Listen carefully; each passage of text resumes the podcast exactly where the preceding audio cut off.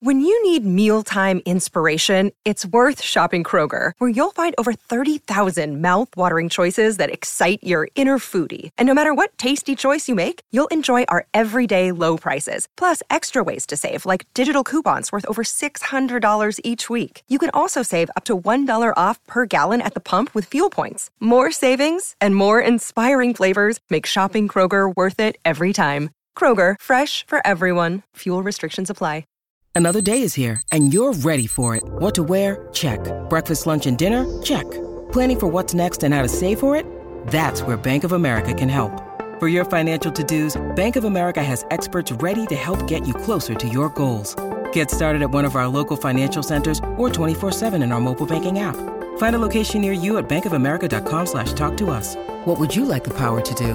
Mobile banking requires downloading the app and is only available for select devices. Message and data rates may apply. Bank of America and a member FDIC. Hello and welcome to the Florida State of Recruiting podcast. We are the three stars. We are excited to be jumping on with you for the fourth time this week. It's been a busy week for us. Uh, it may actually be the third podcast that gets released, but uh, ladies and gentlemen, we have an instant reaction podcast to talk about. So we're going to take the next 10 to 15 minutes and talk about a shakeup for Florida State's roster. Of course, I'm Tim Allenball, and I am joined by the the constants of my life, Josh Pick and David Stout. Excited to be talking Florida State, but not exactly excited to talk about this subject. Uh, boys, before we do that, how are you guys doing tonight? Josh, how are you, buddy? What's up, Tim? Where tell tell the people where you're coming to us from. I'm I'm coming live from a Cracker Cracker Barrel parking lot uh, in Louisville, Kentucky. It's exciting. Uh, it's the place to be on a Tuesday night when uh, you're with your in-laws. But the, the dedication is real, folks. dedication, or how can I get out of this for a few minutes? One of the two. Uh, Dr. David Stout also joins us. David, how are you, buddy? I'm doing good. I'm I'm kind of wishing I had some of that a piece of that Cracker Barrel Coca Cola cake. I love that stuff. Coca Cola cake is that your go to dessert there? Uh, it's it's solid, man. If you haven't tried, you know they used to have those apple dumplings, but I I, I haven't been to Cracker Barrel in like eight years. Yeah, but uh, I found my way. The Coca Cola cake was on point. Yeah, uh, I don't know if they have that anymore. It probably got too unhealthy for an already unhealthy restaurant. So, well, uh, if you listen to our transfer portal podcast, which was released today on Tomahawk Nation uh, we talked about a position where Florida State could see a transfer out take place. And uh, David really hit on this specifically. It's a defensive tackle spot. But the name that we had all kind of talked about was Malcolm Ray. But the name that uh, the name that was announced today that was going to potentially enter the transfer portal or intends to enter the transfer portal is Josh Farmer. David, not something like completely out of the blue, but not something that we were necessarily expecting for this position. Yeah, and you know we had heard rumblings about this a couple days ago, um, and from what we understand, this has nothing to do with Josh Farmer being unhappy at FSU or you know any disagreements with the coaches or anything. This is uh, this may be the first time that FSU has suffered a transfer portal guy who goes in strictly because of NIL opportunities. And, um, you know, it, it's interesting. A lot of people initially assumed that it was Miami that was tampering. Um, and I'm sure the Canes have probably touched base with him. But the team to really watch here is actually the Georgia Bulldogs. And we can get more into that, um, you know, whether or not this is directly related to what happened with Landen Thomas or, or what have you. But uh, interesting to note that this is probably the first time FSU is having to fend off strictly NIL things from SEC programs. So uh, it's going to be interesting to talk about here. Yeah, uh, Josh. Really, before we jump into, I guess the the the details of it all, if there was one position group where we feel like this year could take or afford a loss in the depth chart, it would be the defensive tackle spot. Yeah, I mean, it got me thinking. It's kind of similar to Treshaun Ward, similar to Malik McClain. Like, those are three guys you don't want to lose when you include Farmer. But those are the three position groups where you say if you have to lose somebody, those are the groups you'd like to lose somebody from because the depth at defensive tackle is insane. The depth at running back is good, and the depth at wide receiver is pretty solid as well. So it's not ideal. And and to me, it's like it'll be a big ish loss this season, but the bigger loss will be felt down the road, I think, because you know he's still a young kid and and probably in line to start next season. It's exactly my thoughts. This is not a, I mean, it's a hit. This is a guy that was in your rotation, but where this is really going to be felt is most likely next year when Farmer was probably penciled in as a potential starter. Uh, but to Florida State's defense, there's a lot of depth there at defensive tackle that he'd be competing against next year with uh, Tifase and Lyons. Uh, and if Jackson sticks around another year, you know, so it wasn't a guaranteed start. Uh, and, and if he's truly getting offered some big money to go, uh, I know, David, you, you said you heard Georgia. Uh, I saw somebody even mention potentially some Big Ten programs maybe getting in there.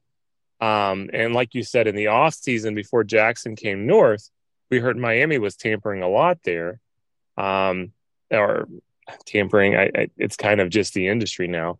So I think uh, I think Farmer's got a lot of big schools throwing a lot of money at him, and he could potentially wind up at a school where he has the opportunity to get more playing time than he would have at Florida State this year. So, David, it makes sense for a kid like this to uh, potentially pounce on the opportunity to make some money and to get more exposure.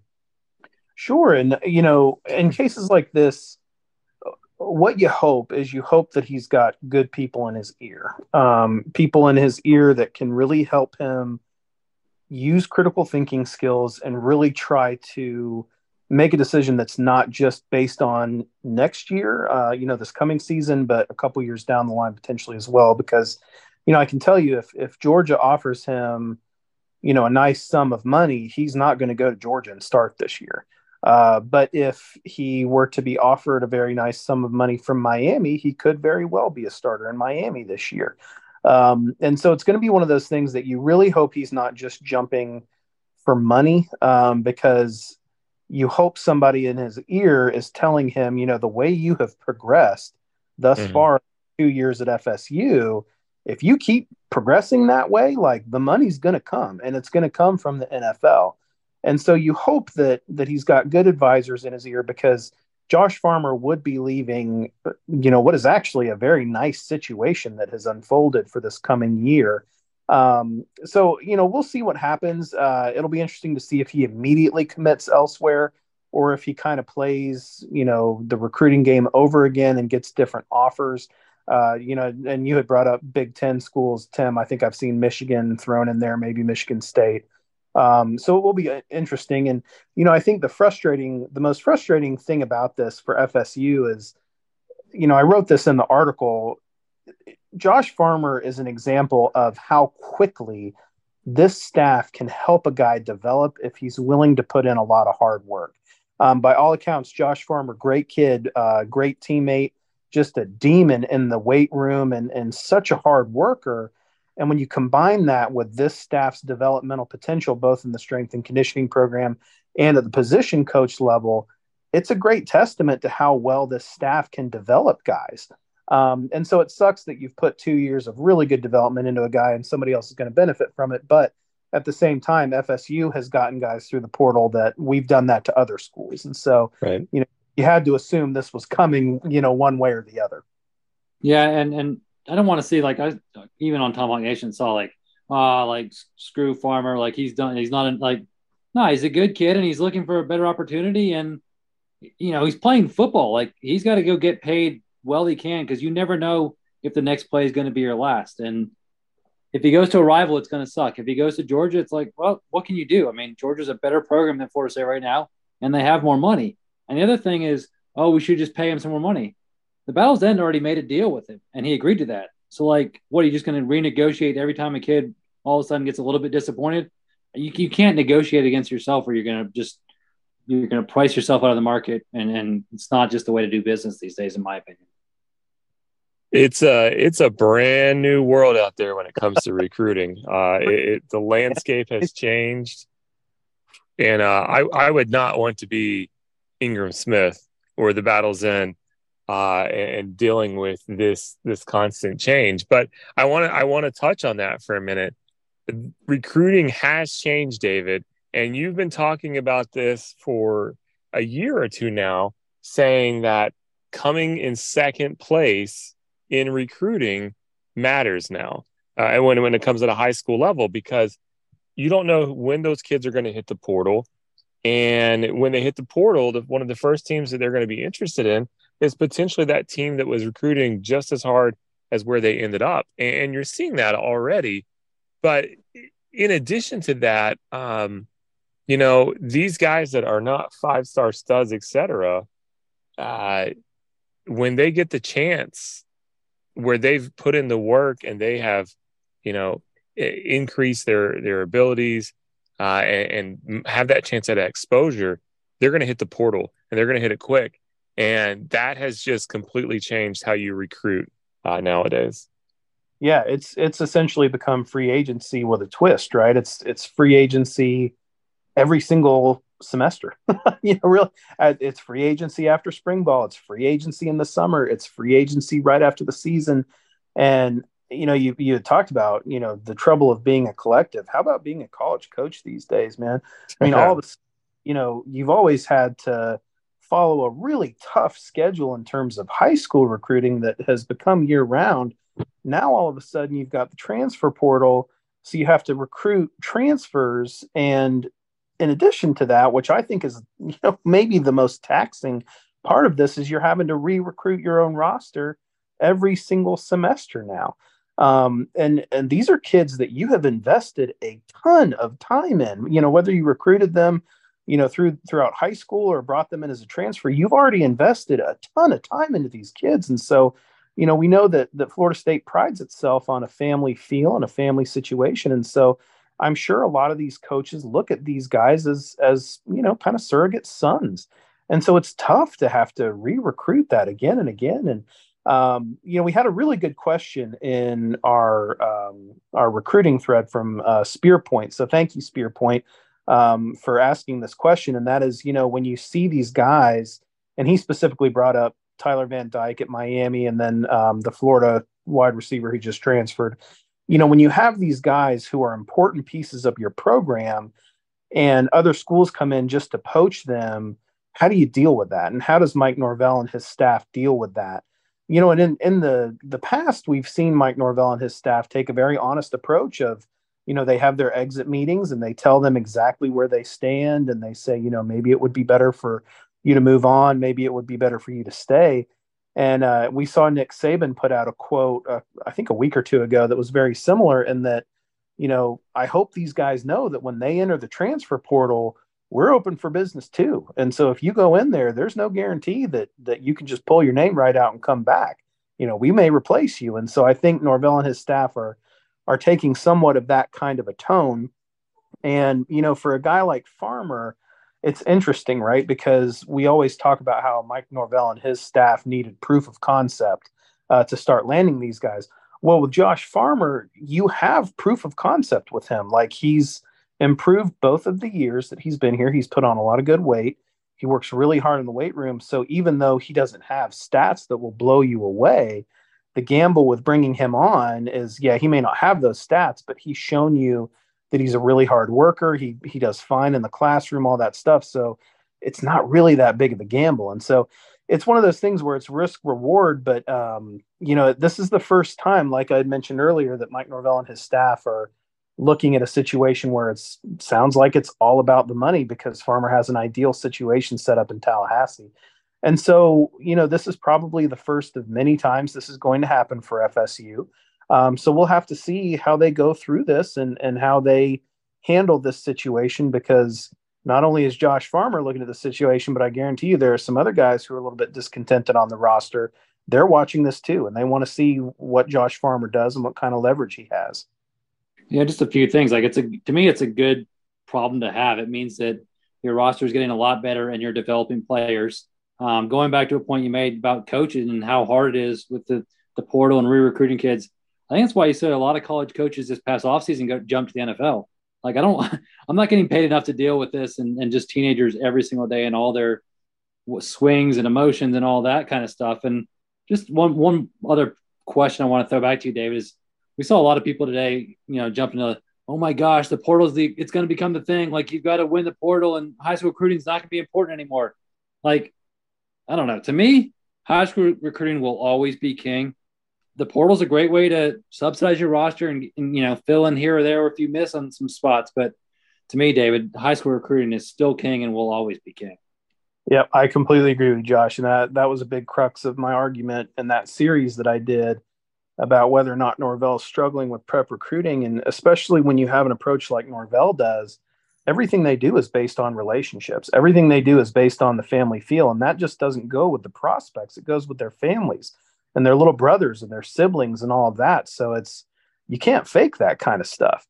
And so when when a situation like this happens where it's all about money, you know, all of a sudden Mike Norvell and his staff are kind of at a crossroads and they say, okay, well, we're are we going to basically renegotiate a new contract with this kid, or are we going to stay loyal to who we are and base it on relationships and say, you know, we are who we are. This is a family feel, and if that's not enough for you, maybe you should go elsewhere. And so it's going to be fascinating to watch.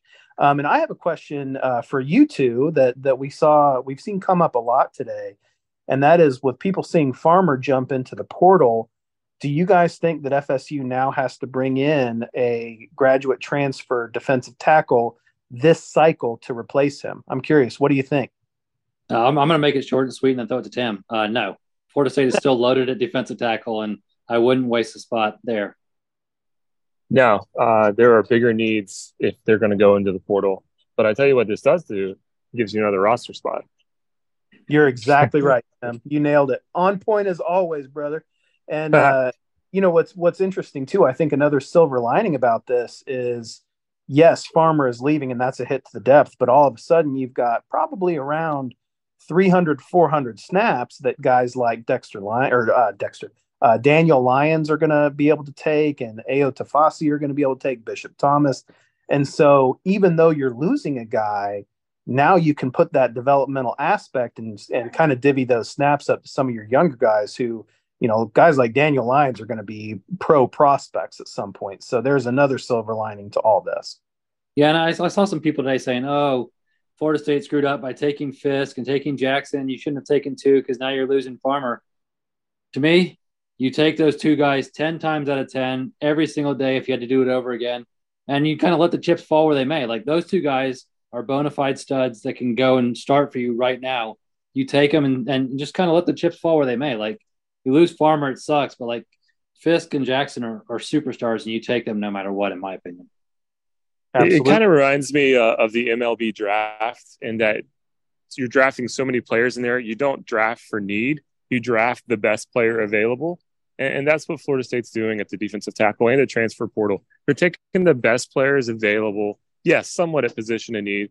But if you have the choice between Fiske and Jackson or just Farmer, you take Fiske and Jackson every time. Well, and then the other thing is like last season, Fabien Lovett gets hurt game one. Florida State's defensive interior all of a sudden is destroyed. Like the co- coaching staff couldn't take a chance that that was going to happen again, so they loaded up. And, and if some some kid leaves, you just so be it. Tip your cap, you know, move on, and we're you know we're not re- renegotiating against ourselves for this.